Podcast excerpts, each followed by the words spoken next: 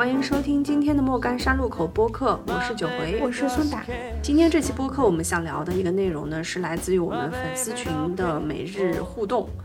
呃，我们。好多个早上吧，大家都会在群里不约而同的分享我们在喝咖啡的一个状态，然后我们把它称之为叫做打工人的续命水的一天嘛。那今天我们就再来聊一聊咖啡这个话题。我记得我们播客在三年前是聊过一个咖啡相关的话题的。对，那期播客我们是聊了认真生活、认真喝咖啡。当时呢，我们邀请了八角杯咖啡的一个创始人之一。呃，来到我们的播客，跟我们一起聊了很多跟咖啡相关的干货。那那期节目里面，其实我们就咖啡的种类啊，咖啡品牌如何去运作啊，包括就是我们平常喝咖啡会喜欢喝什么样的豆子啊，这些。做了很多的分享，尤其是作为八角杯来说，那个时候独立咖啡品牌也是刚刚的兴起。那其实隔了三年以后，我们今天再想来聊这期咖啡的时候，我觉得我跟苏达我们俩会有很多不一样的一个想法跟心态了。我觉得这三年其实国内的咖啡市场也发生了很大的变化，从嗯当时我们聊的时候，可能独立的咖啡品牌还不是那么的多，到现在。遍地都是连锁咖啡嘛，所以我觉得其实也这个市场也变得更加多元了。从我自己讲起吧，一天可能会喝一到两杯咖啡，而且周一到周日，甚至可以说是不重样的。就我基本上就是家里会自备咖啡豆。那我其实当时应该也分享过，就是我买那个咖啡机挺贵的，也要个四千。四千多块钱，那加上这样的一套装备之后，其实我也曾经计算过嘛，大概早上做一杯咖啡的成本会在八块钱上下。嗯，有的时候呢，我会觉得说自己做的咖啡跟外面买的就是有一点点不一样，对吧？就是不得劲。然后那个时候我可能会就是早上上班之后去楼下，比如说买一杯 Manner，而且 Manner 我会拿一个自带杯去，它可以减五块钱。减完之后的 Manner 的拿铁就是热拿铁是十块钱。冰拿铁就是十五块钱，那我觉得这样的一个性价比，对我这样的现在这种降低消费的一个打工人来说就挺合适的。但是我的咖，我在办公室里肯定还会准备类似于像挂耳啊，或者说就是三顿半的那种冻干啊，甚至还有那种咖啡液，这也是常备的。基本上就是看心情，我今天想喝奶了，我就做奶咖的；如果我今天突然之间很想喝美式，那我就直接就冲个挂耳就好了。除非是时间非常紧张的情况下，我我才会点外卖。我点外卖喝咖啡的频率比较少。然后我记得那个时候我们群里就有小伙伴分享嘛，就他说我在办公室里还有一个手冲壶，就反正我觉得大家会有各种各样的一个形式吧。嗯。我觉得其实外卖很影响咖啡的口感，因为有个时长嘛。所以我觉得其实对于打工人来说，方便是早上喝咖啡一个最重要的因素。像我的话，我的特点是我以前是比较喜欢喝拿铁的啊，然后比较喜欢喝奶咖，但是我现在已经完全变成一个早上只喝美式的人了，就是。我会选择，基本上我现在会选择便利店咖啡，就 Seven Eleven 咖啡。这个完全取决于我打工的区域，就是只有便利店。那我觉得对我来说最方便的就是我早上在楼下买一杯，然后带上楼，哎，我今天一天就可以开始了。但我我在办公室也准备了手冲壶，我一天大概是两杯嘛，那所以就是早上去了有一杯，然后中午吃完饭，下午开始上班的时候可能也会有一杯，然后下午这一杯我通常就会自己手冲，这样子，所以。其实这个成本跟你是差不多的，嗯，但是你刚也说到一个，其实 Manner 之前杭州是没有进驻杭州的嘛，它是上海它也是这两年，对，它也是去去年应该才进到杭州来的，可能是前年冬天吧，这个嗯不细究了，嗯。嗯，对，然后对我来说就是方便是非常非常重要的，所以我一般也，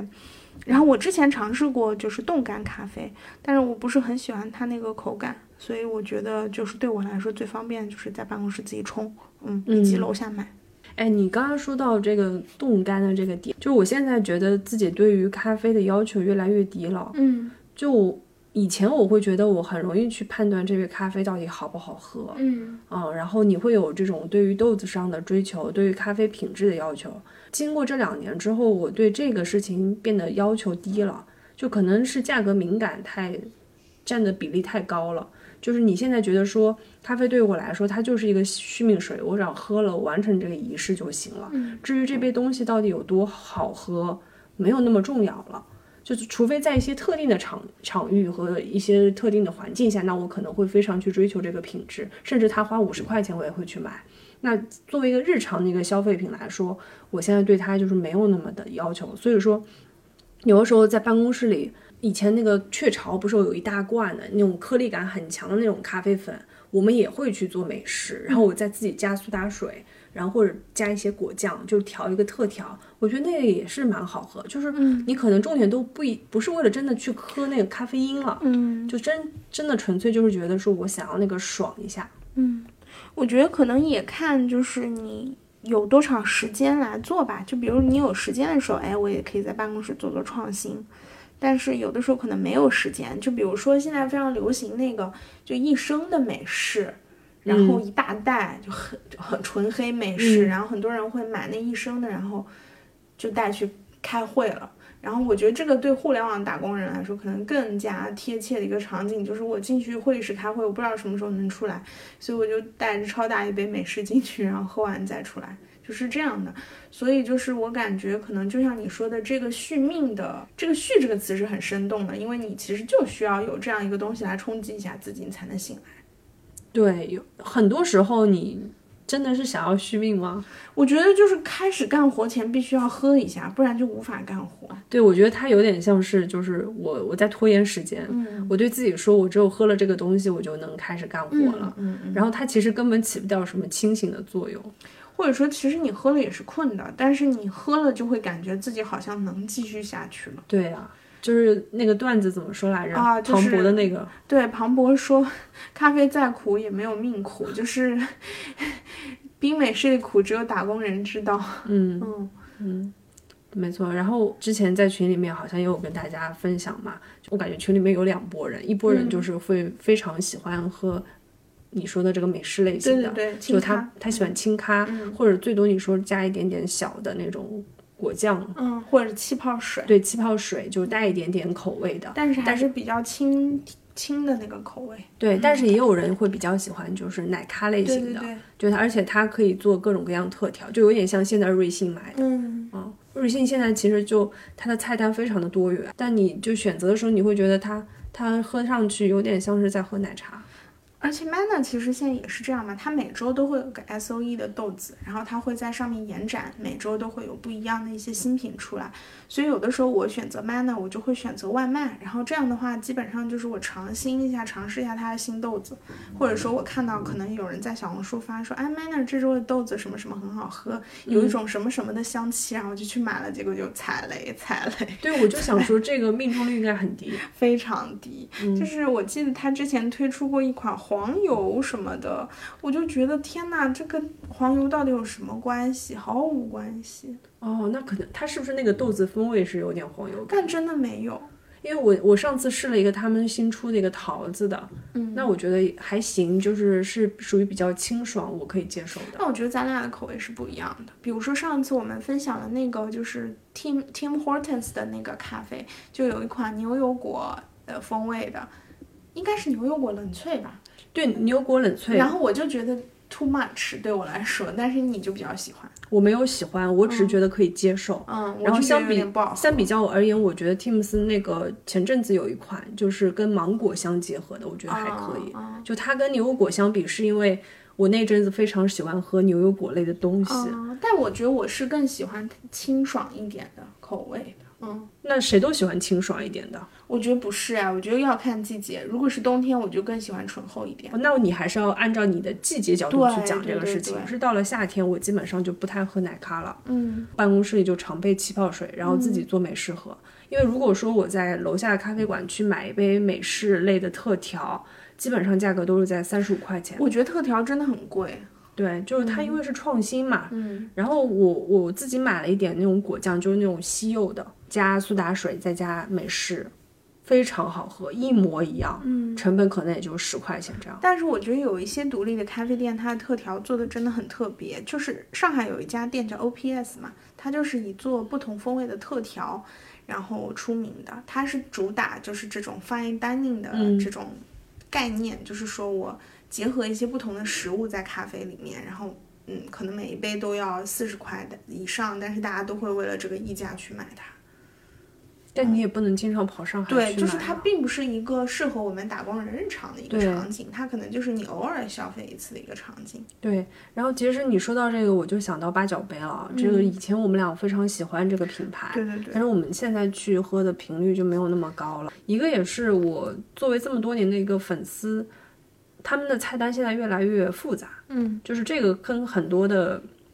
像瑞幸、星巴克以及 Manner 也有这样的问题，就是它做的过于复杂了。你每次选择的时候，你就有这种困难症，甚至你会觉得我就只想简简单单的喝一个简单的咖啡，就是类似于最普通的拿铁或者美式。这个也是现在我觉得可以探讨的，就是咖啡奶茶化的这个问题，或者说咖啡饮品化。嗯，就是他们把这个事情做的特别的复杂，然后可能也是一方面，我觉得它是为了去吸引更多的平常不喝咖啡，对对或者说对对咖啡有困难接受度的人来来去尝试这个产品。对，另外一方面可能也是觉得说我想要在比如说一些视觉上啊或营销上有一些创新，所以玩了很多新的概念出来。前两天我看到一个帖子，就是在分析说瑞幸为什么能够打开市场，重要的原因就是它把咖啡奶化了。就比如说瑞幸有一个爆款单品吧，就是它的生椰拿铁，这个可能就是它最火的一个爆款，其实就是在里面加了奶。或者让你感觉它是一个饮料，那可能很多的人平时从来不喝咖啡的，或觉得咖啡很苦的，他就会去尝试。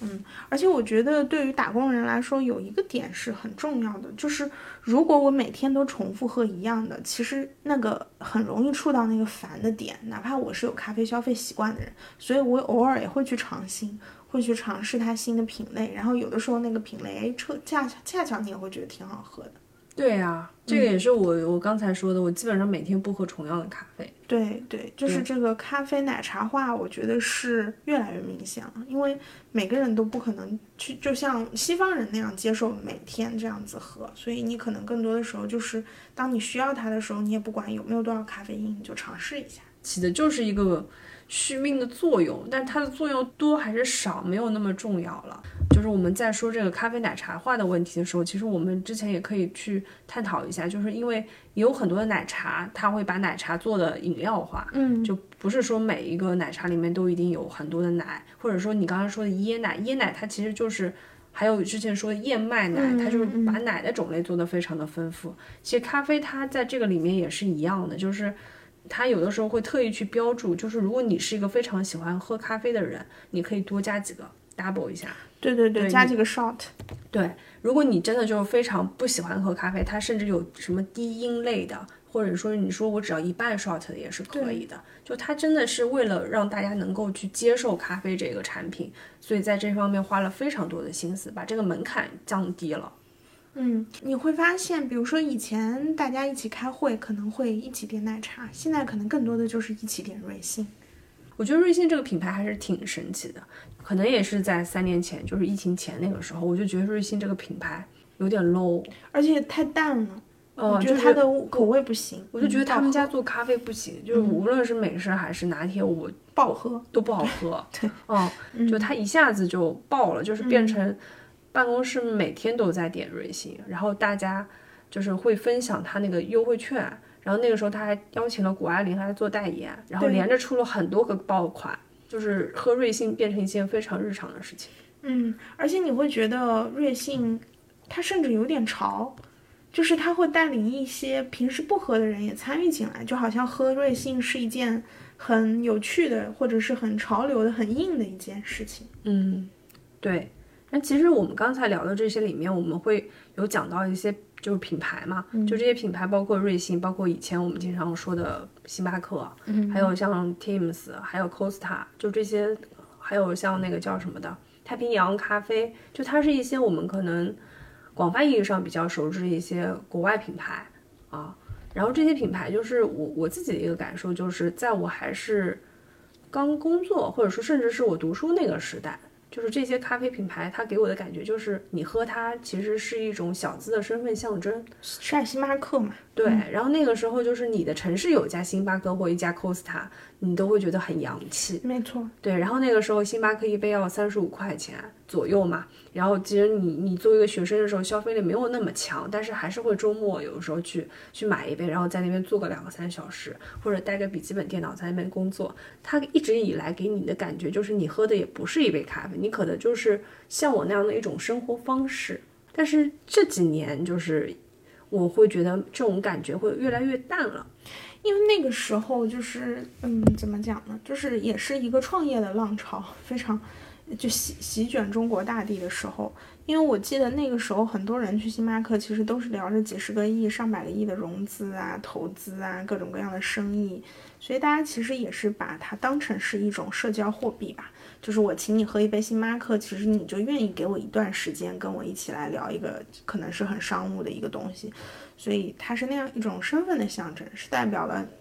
它那个品牌溢价的部分，就代表了说哦那样的人可能才能去选择星巴克。但现在你再去看一个人喝星巴克的时候，你第一反应就是，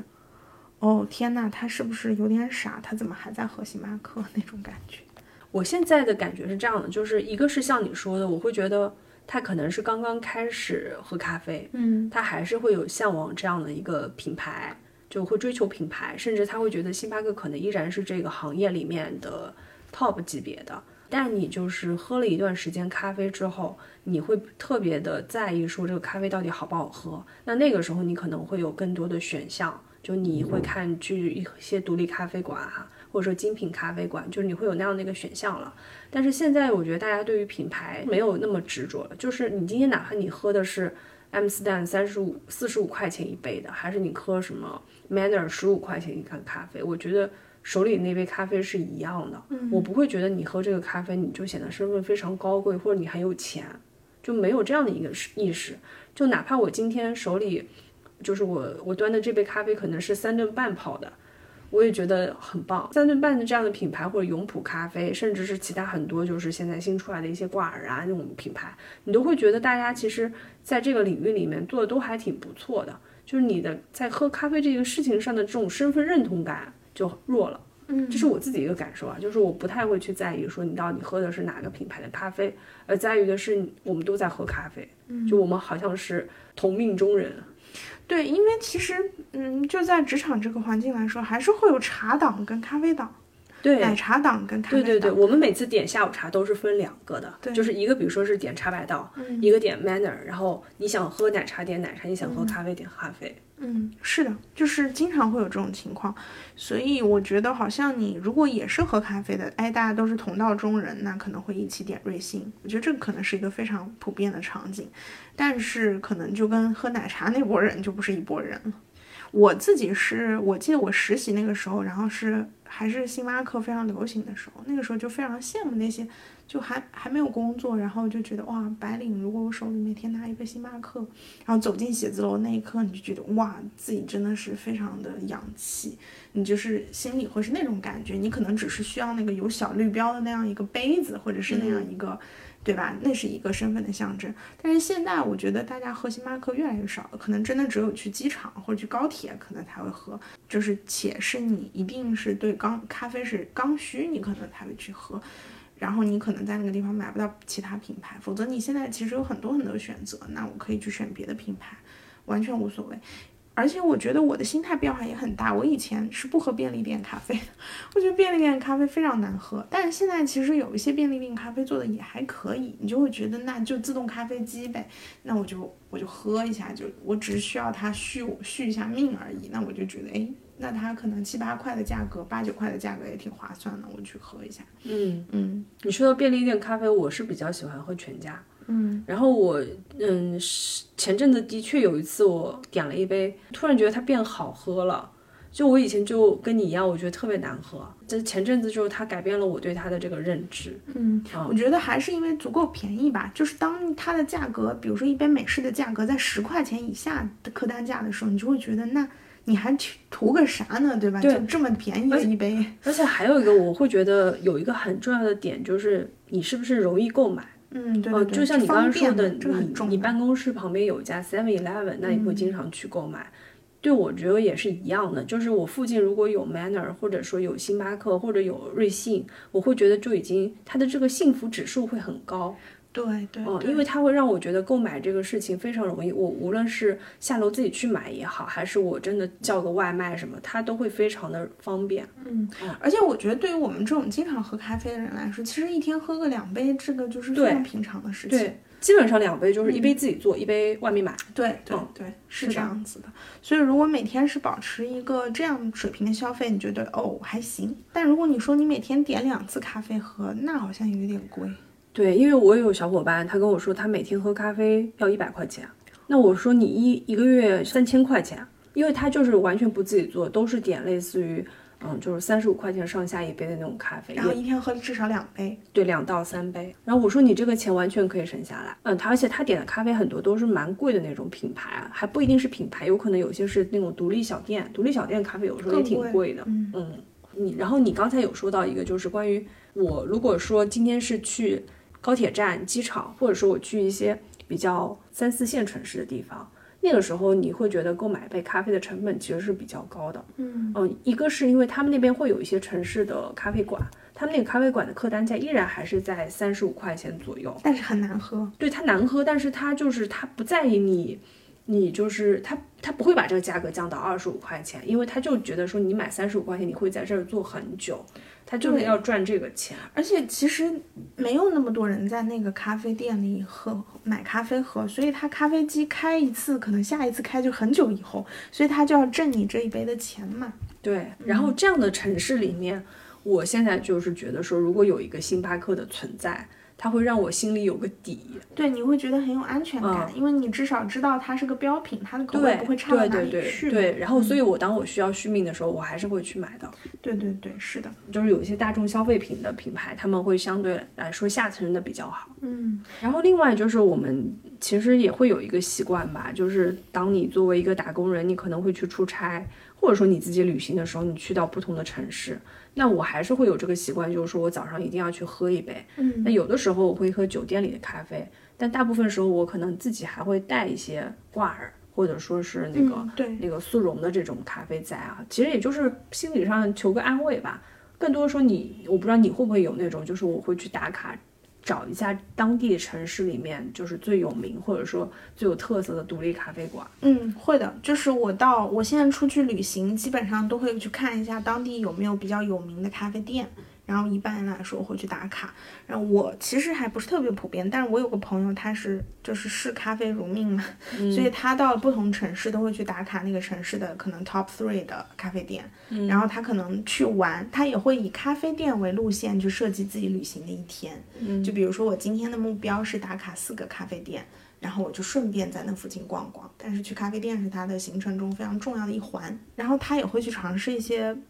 比较特别味道的，比如什么香菜咖啡啊、香菜美式啊，我就跟他一起去喝过。还有什么茅台美式啊，就是都跟他喝过。对我就觉得，嗯，他那个尝新的这个这个概念更强一些。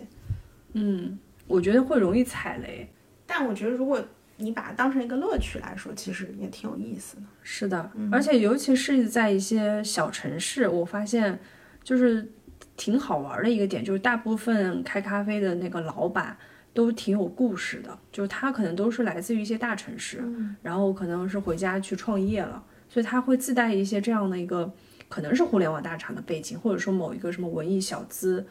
一个文艺青年。可能是个作家什么之类的啊，所以他在那个咖啡馆，我我经常觉得都还挺有意思，就是他会有一些很浓厚的个人风格，嗯，所以他做的咖啡有的时候也会有根据自己的这个特色经验做很多的改良，就是像你朋友说的那种，他会有一些自创的，或者说带有一些自己属性的。嗯因为我上次去绍兴，也是无意中就是去喝他们那个黄酒咖啡。普通的那种黄酒奶茶也有，就是就是类似于像阿姨奶茶那种的也有的。但是呢，我去选了一个就是相对来说比较精品那种咖啡馆，然后我进去之后就感觉这个老板的气质各方面就是有点挺文艺青年。然后他卖的那个咖啡一杯，就正常如果是阿姨奶茶那种店里买，可能是在二十块钱一杯，就是他的那一杯黄酒咖啡。拿铁也好，美式也好，标价就是在三十五到四十块钱。嗯，然后我觉得他可能是一方面就是他的选材会更好一些，他整个就是整个店的气质各方面都有一家。对，就是现在国内有很多二三线城市，其实很多都已经咖啡店发展起来，比如像成都、重庆，嗯，这种西南地区，你会觉得它以前都是喝茶的，但随着它现在很多的年轻人进驻，其实咖啡店也越来越多。嗯嗯，但我觉得中国人喝咖啡整体给我的感觉还是有点像在喝奶茶，嗯，在喝就是饮料的这种味道。对，它就是跟我去国外你去找咖啡馆完全不一样。国外的咖啡馆，你哪怕是现在你去你去看的时候，你会觉得他们还是在认真的喝咖啡，就是只是喝咖啡，它没有那么复杂的东西。哪怕就是它的星巴克也好，就年轻人可能，呃，要不就是喝类似于纯饮料的，要不就是喝咖啡的那种会比较多。而且其实，在国外喝星巴克这种，它不会让你会觉得它是一件非常。时髦的事情，因为它客单价也比较便宜。对，然后他们就是像我印象中，我以前去巴黎，我就会想要去那个花神咖啡馆打卡。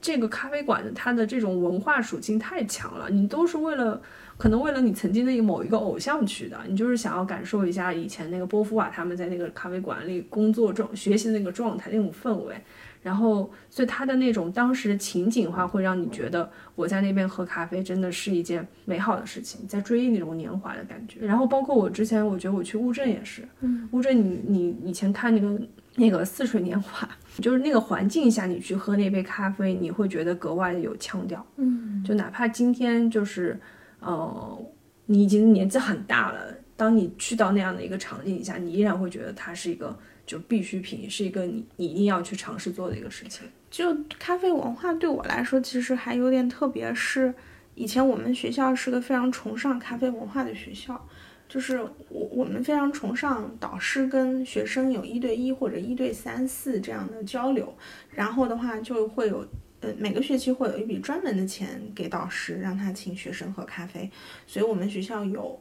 四五个，就是学校内和学校外非常有名的咖啡店，然后，嗯，那几个地方基本上就是我们会去那里自习，然后去那里喝咖啡或者跟老师交流的一个重要的地方。然后那里的咖啡就很便宜嘛。你说厦门吗？对，就就我们学校。然后就是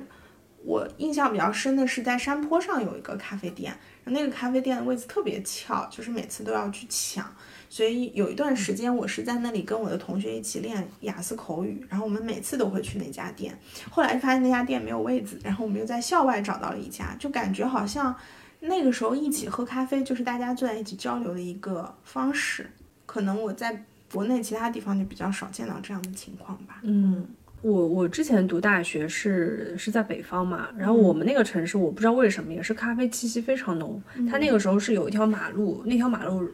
全部都是咖啡馆，可能也是因为有日本殖民的这么一个原因吧，就是所以比较早的接收了这样的一种咖咖啡文化，所以也是比较早就是有这样的一个习惯。嗯，而且那个时候我就觉得杭州都没有那么多咖啡馆。我还有印象比较深的就是青田嘛，它不是侨乡嘛，所以它也是有很多人在那里喝咖啡，且他们喝的咖，他们喝咖啡都很专业，他们都是那种手冲专门店，嗯，然后豆子也是用的全球各地的豆子。非常的呃，你会觉得非常的专业，以及有很多真正的那种有一定水准的咖啡师在做这些咖啡。嗯，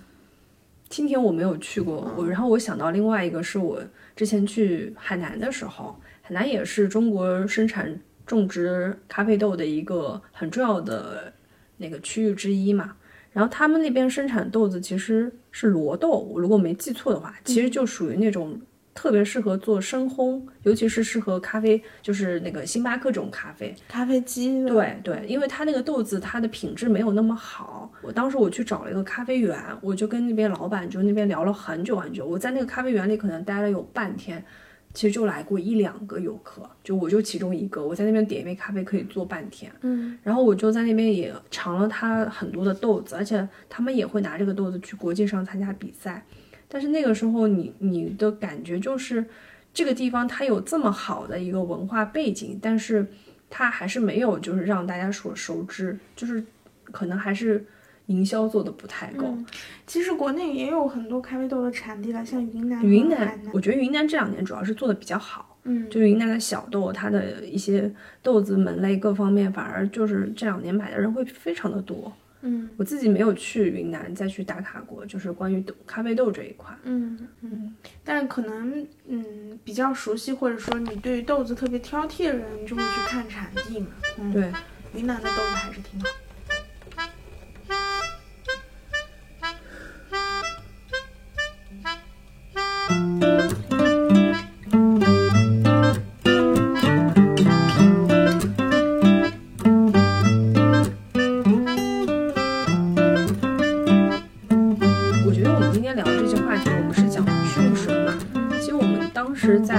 话题延展的时候，会有想到两个角度，就是续命水它给人的感觉就是我们年轻人就是想要随时随地能够喝到一杯咖啡，嗯但是它对于咖啡的品质的要求其实是没有像以前那么高了。但是现在也会有很多的品牌，包括就是我觉得他们在做，比如说咖啡浓缩液以及在做冻干这个事情上，他们其实是在帮你追求更好的品质，就是让你怎么样能够更方便、更容易去喝到一杯好喝的咖啡，而不是说我非要去精品咖啡馆里我才能喝到一杯好喝的咖啡。嗯我觉得这个事情其实很多的品牌是有在努力去做的。嗯，嗯，而且我觉得咖啡现在作为社交货币的那个概念，好像逐渐降低了，不像以前那么的高。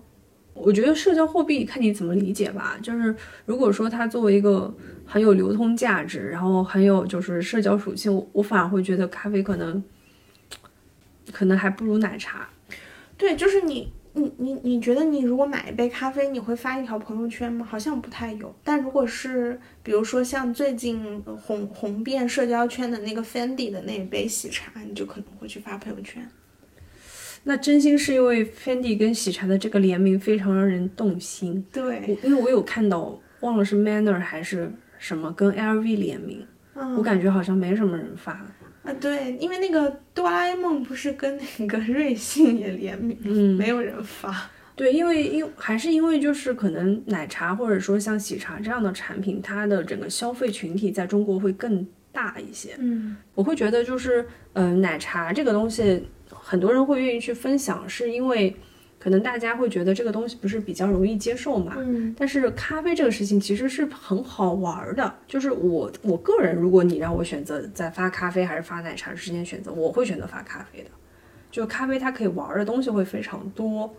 就你今天比如说办公室里是一个挂耳的，你有一个很好看的杯子，嗯对吧？然后你有一个手冲壶，你也会觉得这个造型是非常好看。但是奶茶你基本上就是就是买了一杯奶茶嘛，你有多少人会在自己家里做一杯奶茶？嗯，就不太会嘛。但我觉得可能很多人就是觉得，哦，今天有人给我点奶茶了，是类似于秋天的第一杯奶茶这样一种炫耀式的社交。对，所以奶茶很容易上热搜嘛。对啊，包括之前喜喜茶那个溢价，对对对，就这种会比较容易。是的，因为它是一种可能更秀秀晒炫这样一个属性的东西。对，嗯但是咖啡我是觉得它比较容易玩儿，嗯，就是它的玩儿只是它真的就是你你看到的我们喝咖啡的这种形式非常的多样，就它的产类非常的产品类也很多。而且奶茶其实也很奇怪，就是喜欢奶茶的人会非常喜欢，比如说像今年上海突然间火起来那个奶茶品牌阿嬷手作，就是非常非常难买。然后一开始的时候，我看到很多人秀说，哇，自己喝到了，就是很厉害，就跟就跟这个这两年大家晒喝茶颜悦色一样。然后我今年也是，就是去追了那个茶颜悦色嘛，它开到其他城市，每次开到其他城市也会上热搜。你觉得味道也也就还好，但是为什么每次都会有那么多人晒呢？就是有一种我买到了你没有的那种感觉。但是咖啡可能就是更普遍能买到，那我可能那个炫的那个心态就没有那么强。哪个咖啡很稀缺，你要花很大的那奶茶哪个稀缺了呀？都是能买到的。对，但就要等很久啊。那咖啡也要等很久，也有等很久的。嗯，但是就是你你会为咖啡等的人跟和你为奶茶等的人他不一样。哦，对对对，不一样。因为喝咖啡的人很多还是偏向于白领这样的人群，他们没有那么多时间去排队等等这个的。哦，所以你的感觉其实是奶茶它的消费人群更低龄一些。不是叫低龄，就跟大众化，嗯就它什么年龄层可能都会有，但是咖啡会有很大的局限性。嗯，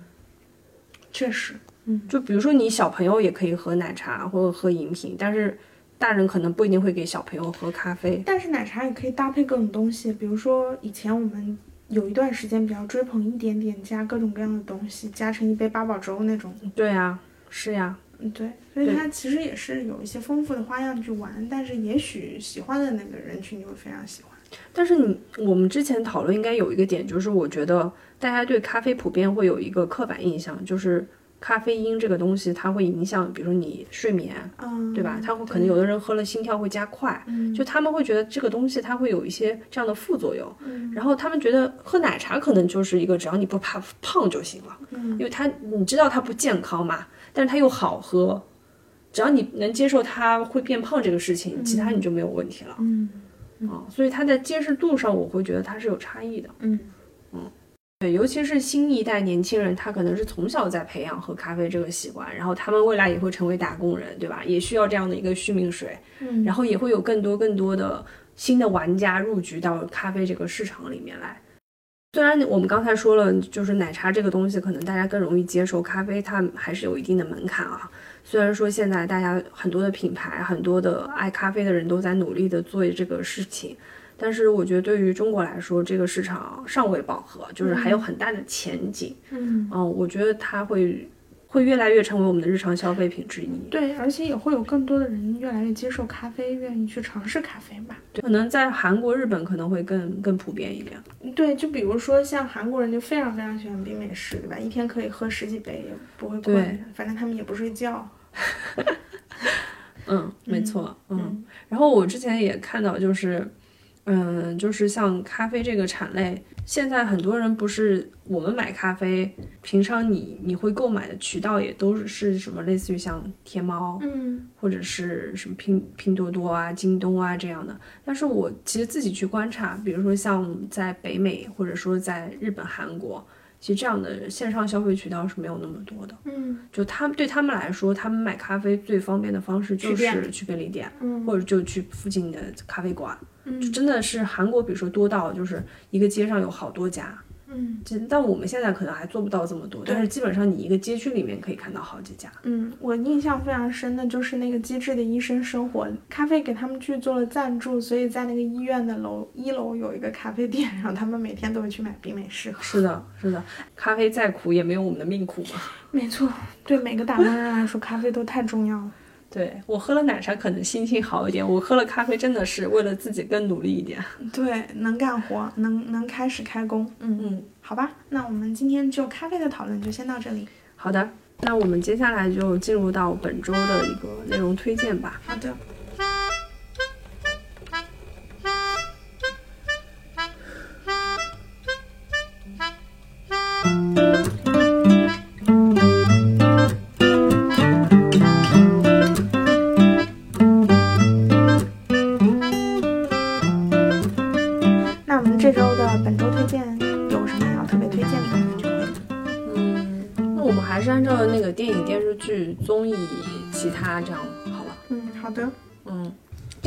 我我上期节目里面不是有提到一个《后浪》嘛，然后这个剧最近也已经在播了，然后我也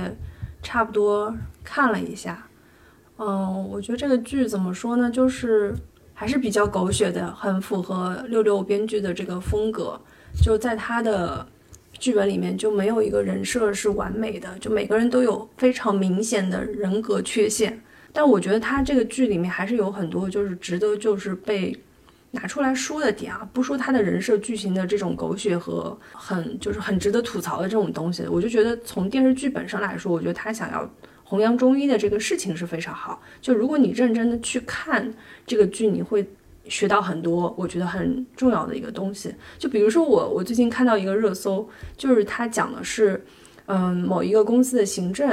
他因为在看《后浪》这本剧，所以他把办公室所有员工的椅子都给换了。就如果你办公室的椅子是那种滑轮的、滚动的，那这个椅子其实对你的腰椎都是不好的。你这个热搜听上去像是做出来的。是做出来的，但是它就是它是就是在剧情里面它是会有讲解，告诉你为什么这样的椅子是不符合那个对你健康需求的，就是它应该要被取代掉。对它对你的整体人人的颈椎啊各方面都是不好的。我我看到网上因为骂声比较多，很多人可能都会被抖音式的那种一一个个小片段式的这样的一个追剧方式所影响，所以没有很好的静下心来去看这个剧的话，你就会被带偏。嗯，我觉得整体的那个视觉的这个美感上非常的高，就是很多的画面拍得非常好看。然后另外就是我想要提的是，这个剧它有一个衍生综艺，我觉得衍生综艺做的比一般的我们看到的市面上综艺都好玩，尤其是梧桐的那种综艺，就是类似于王牌或者说是青春环游记这种纯粹玩游戏的综艺，我觉得都不如这个综艺。就这个综艺才是我让我觉得可以学到一些中医知识的，就是每一期它都会围绕中医里面，比如说望闻问切。他讲望闻切，他会告诉你怎么去玩游戏，并且通过这样一个几个重大的要素来给你讲解。就是你看中医的时候，医生会关注你什么样的问题。当你遇到什么样的情况的时候，你自己也可以去判断你会出现什么样的问题。然后他也会讲，比如说是怎么样去推拿，怎么样针灸。然后告诉你怎么样，就是去选择中医。你在什么样的情况下你可以去看中医？但是也不是说你中医去看了之后你就不需要去看西医了。就它会有这样的一些非常直接，可以我觉得对我们来说会非常有益的一些知识点。这个是在一般的综艺里面可能会没有的。但它那个综艺就是既让你觉得好玩，同时又让你觉得我学到了很多中医的知识。好的，然后综艺部分的话，我可以说一下，就是《生生不息宝岛季》播完了嘛，就基本上快完了，所以我觉得大家听到的那时候应该已经完结了。我对这个综艺其实总体来说是比较失望的，因为它的第一季是港乐季嘛，就我觉得它在港乐季里面还是有一些比较出圈的名场面和比较出圈的歌曲的，嗯，但是我觉得这一季的话，它更像是一个音乐会，但是它又没有。在编曲上有更多的创新，所以也没有什么出圈的歌曲。其实他邀请的人也有些是挺有热度的，对吧？比如说像莫文蔚啊，就是，嗯，包括那个张震岳，就是你可能不会在一般的是那个就是内地的综艺上经常的看到他们，包括他们也很少上音综，但是你就会觉得好像浪费了这样一些非常优秀的音乐人，他能够在里面发挥的空间，他还是会。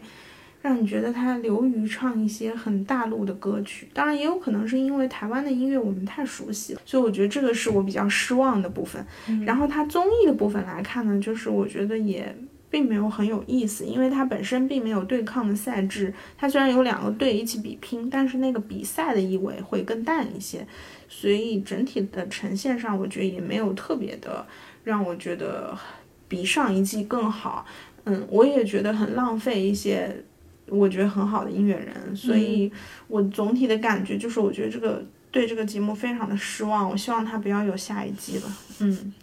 这个就是我对这个节目最大的感受。对，但是我觉得能够让大家认识其中一些音乐人，并且能够，特别是台湾的音乐人能够到大陆来开巡回、开演唱会，我觉得是件挺好的事情，因为他们的音乐值得被更多的人了解嘛。就比如说像坏特，嗯，这样的歌手，你可能平时你。不不了解台台湾音乐的话，你就不知道还有这种人存在啊。包括像热狗，就是他是 rapper 嘛，就是可能普通人也不会听到他唱这些歌。嗯，好，然后还有一个就是最近看了一个话剧，是来自话剧九人的作品，那个四张机。然后它其实也是他的一个系列作品，就是民国系列的作品。嗯，看过话剧九人的朋友可能知道，就是它是以民国这样一个背景，嗯，大的背景来讲一系列的故事。嗯，四张机这个是我在杭州的蝴蝶剧场看的。首先就是我买票的时候，其实已经是比较后面了，所以我买的位置是比较靠前排，但是比较靠侧边的。我有两个个两个观察吧，一个就是我发现杭州去观观剧的。人其实特别是女生，我觉得都穿的还挺好看的，就是他们是为了看剧会有精心打扮过，且有准备一些，就比如说有些人会去穿特意穿汉服去啊，或者说啊穿旗袍去，就我有看到这样的女生，还有就是我觉得。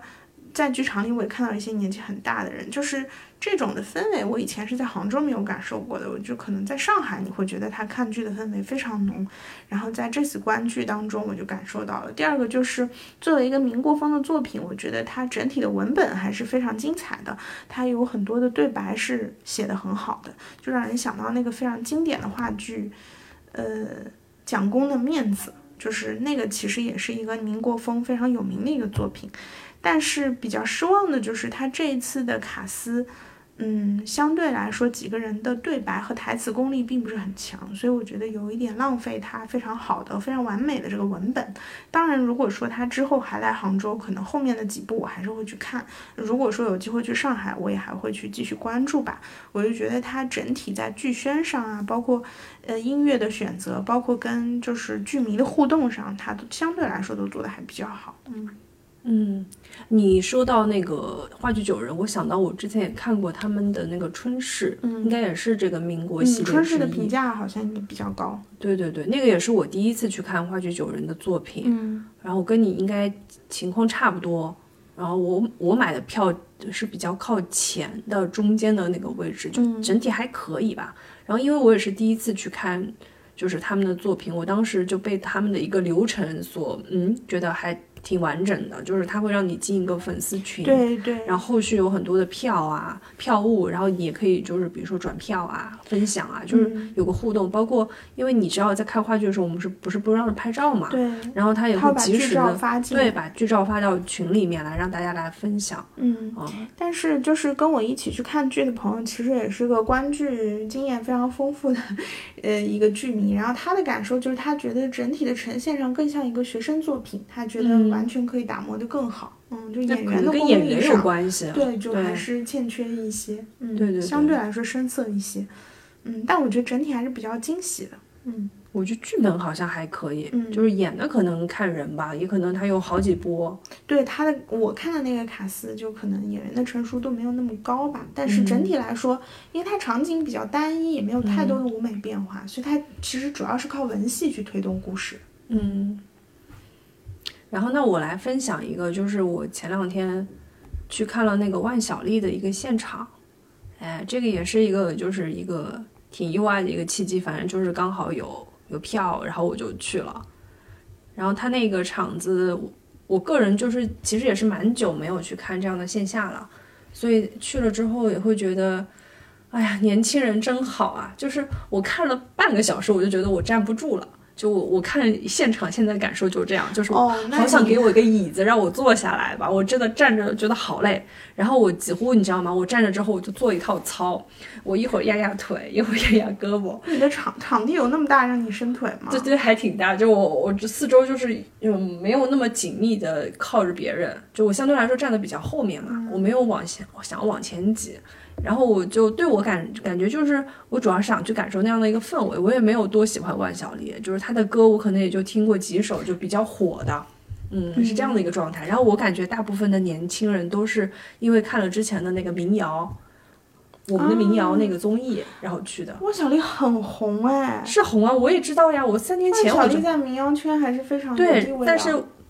对，但是我会觉得说，大部分的歌你们会唱吗？你们应该也不会吧？你们只是那几首会唱。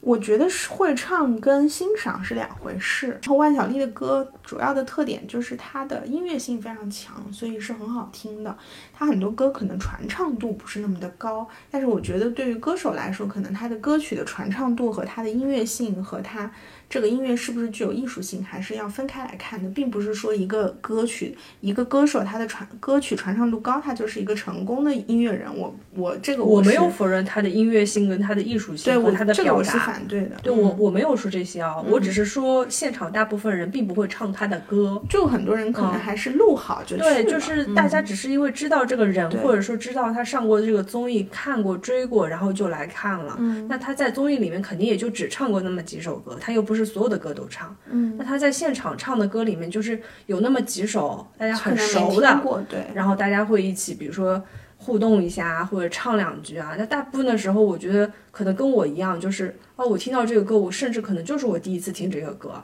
很多时候，我我我会想要拍照，就是那个拍照是为了觉得整一个整一个场景非常的漂亮。就它后面的背景的那个音效的视觉做的，对那种非常好看。然后它同时它的后面除了它以外，它还有一个团队嘛，它也会有跟他唱和声的人，就那些整体给人的感觉是蛮不错的。对，但是对于我一个三十加的人来说，我我觉得让我站两个小时已经是一件非常累的事情。嗯然后我朋友一直在我旁边就说，为什么没有座位呢？他说我这我他说我上次去听 live 的时候就是有座位的，就正常我他想象的这个场景应该是我有一个桌子，然后我们俩可以坐在那边喝咖啡或者喝个他没有。听过什么 live house，live house 都站着，因为我有听过 live house 是可以坐坐的，那个票柜对，它有专门的一个区域可以坐着，可以让而且可以你喝啤酒。对这个对对对这个我这样我听过。对，其实整个场子正常来说，我觉得你应该是去感受这样的一个氛围。嗯，坐着可能又有点不太一样，但是我我我依然不觉得自己就是会投入在这个事情里面。就是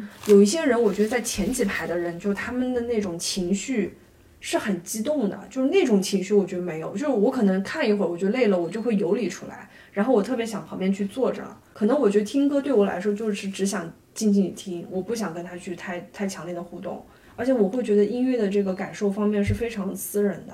嗯，好的。嗯，已经进入六月了嘛，又是一个夏天来到了。经历了前几年那样的夏天之后，我觉得今年的夏天会很不一样吧。每个人都会迎来更多的可能是难忘的时刻，所以也希望大家都有个开心的夏天。对，尽情的去拥抱夏天。嗯，好的。那我们这期节目就到这里结束了，嗯，大家下次再见，拜拜。拜拜。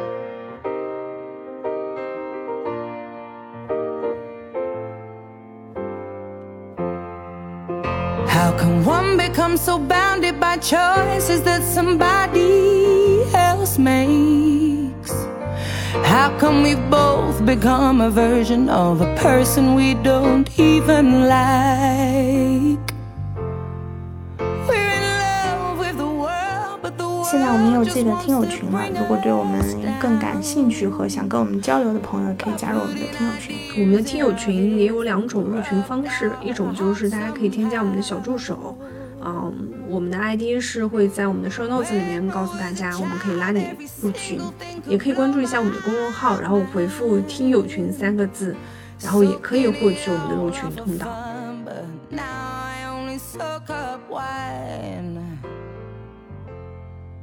They say to play hard, you work hard, find balance in the sacrifice. Yet I don't know anybody who's truly satisfied. You better believe I'm trying to keep climbing, but the higher we climb feels like we're both.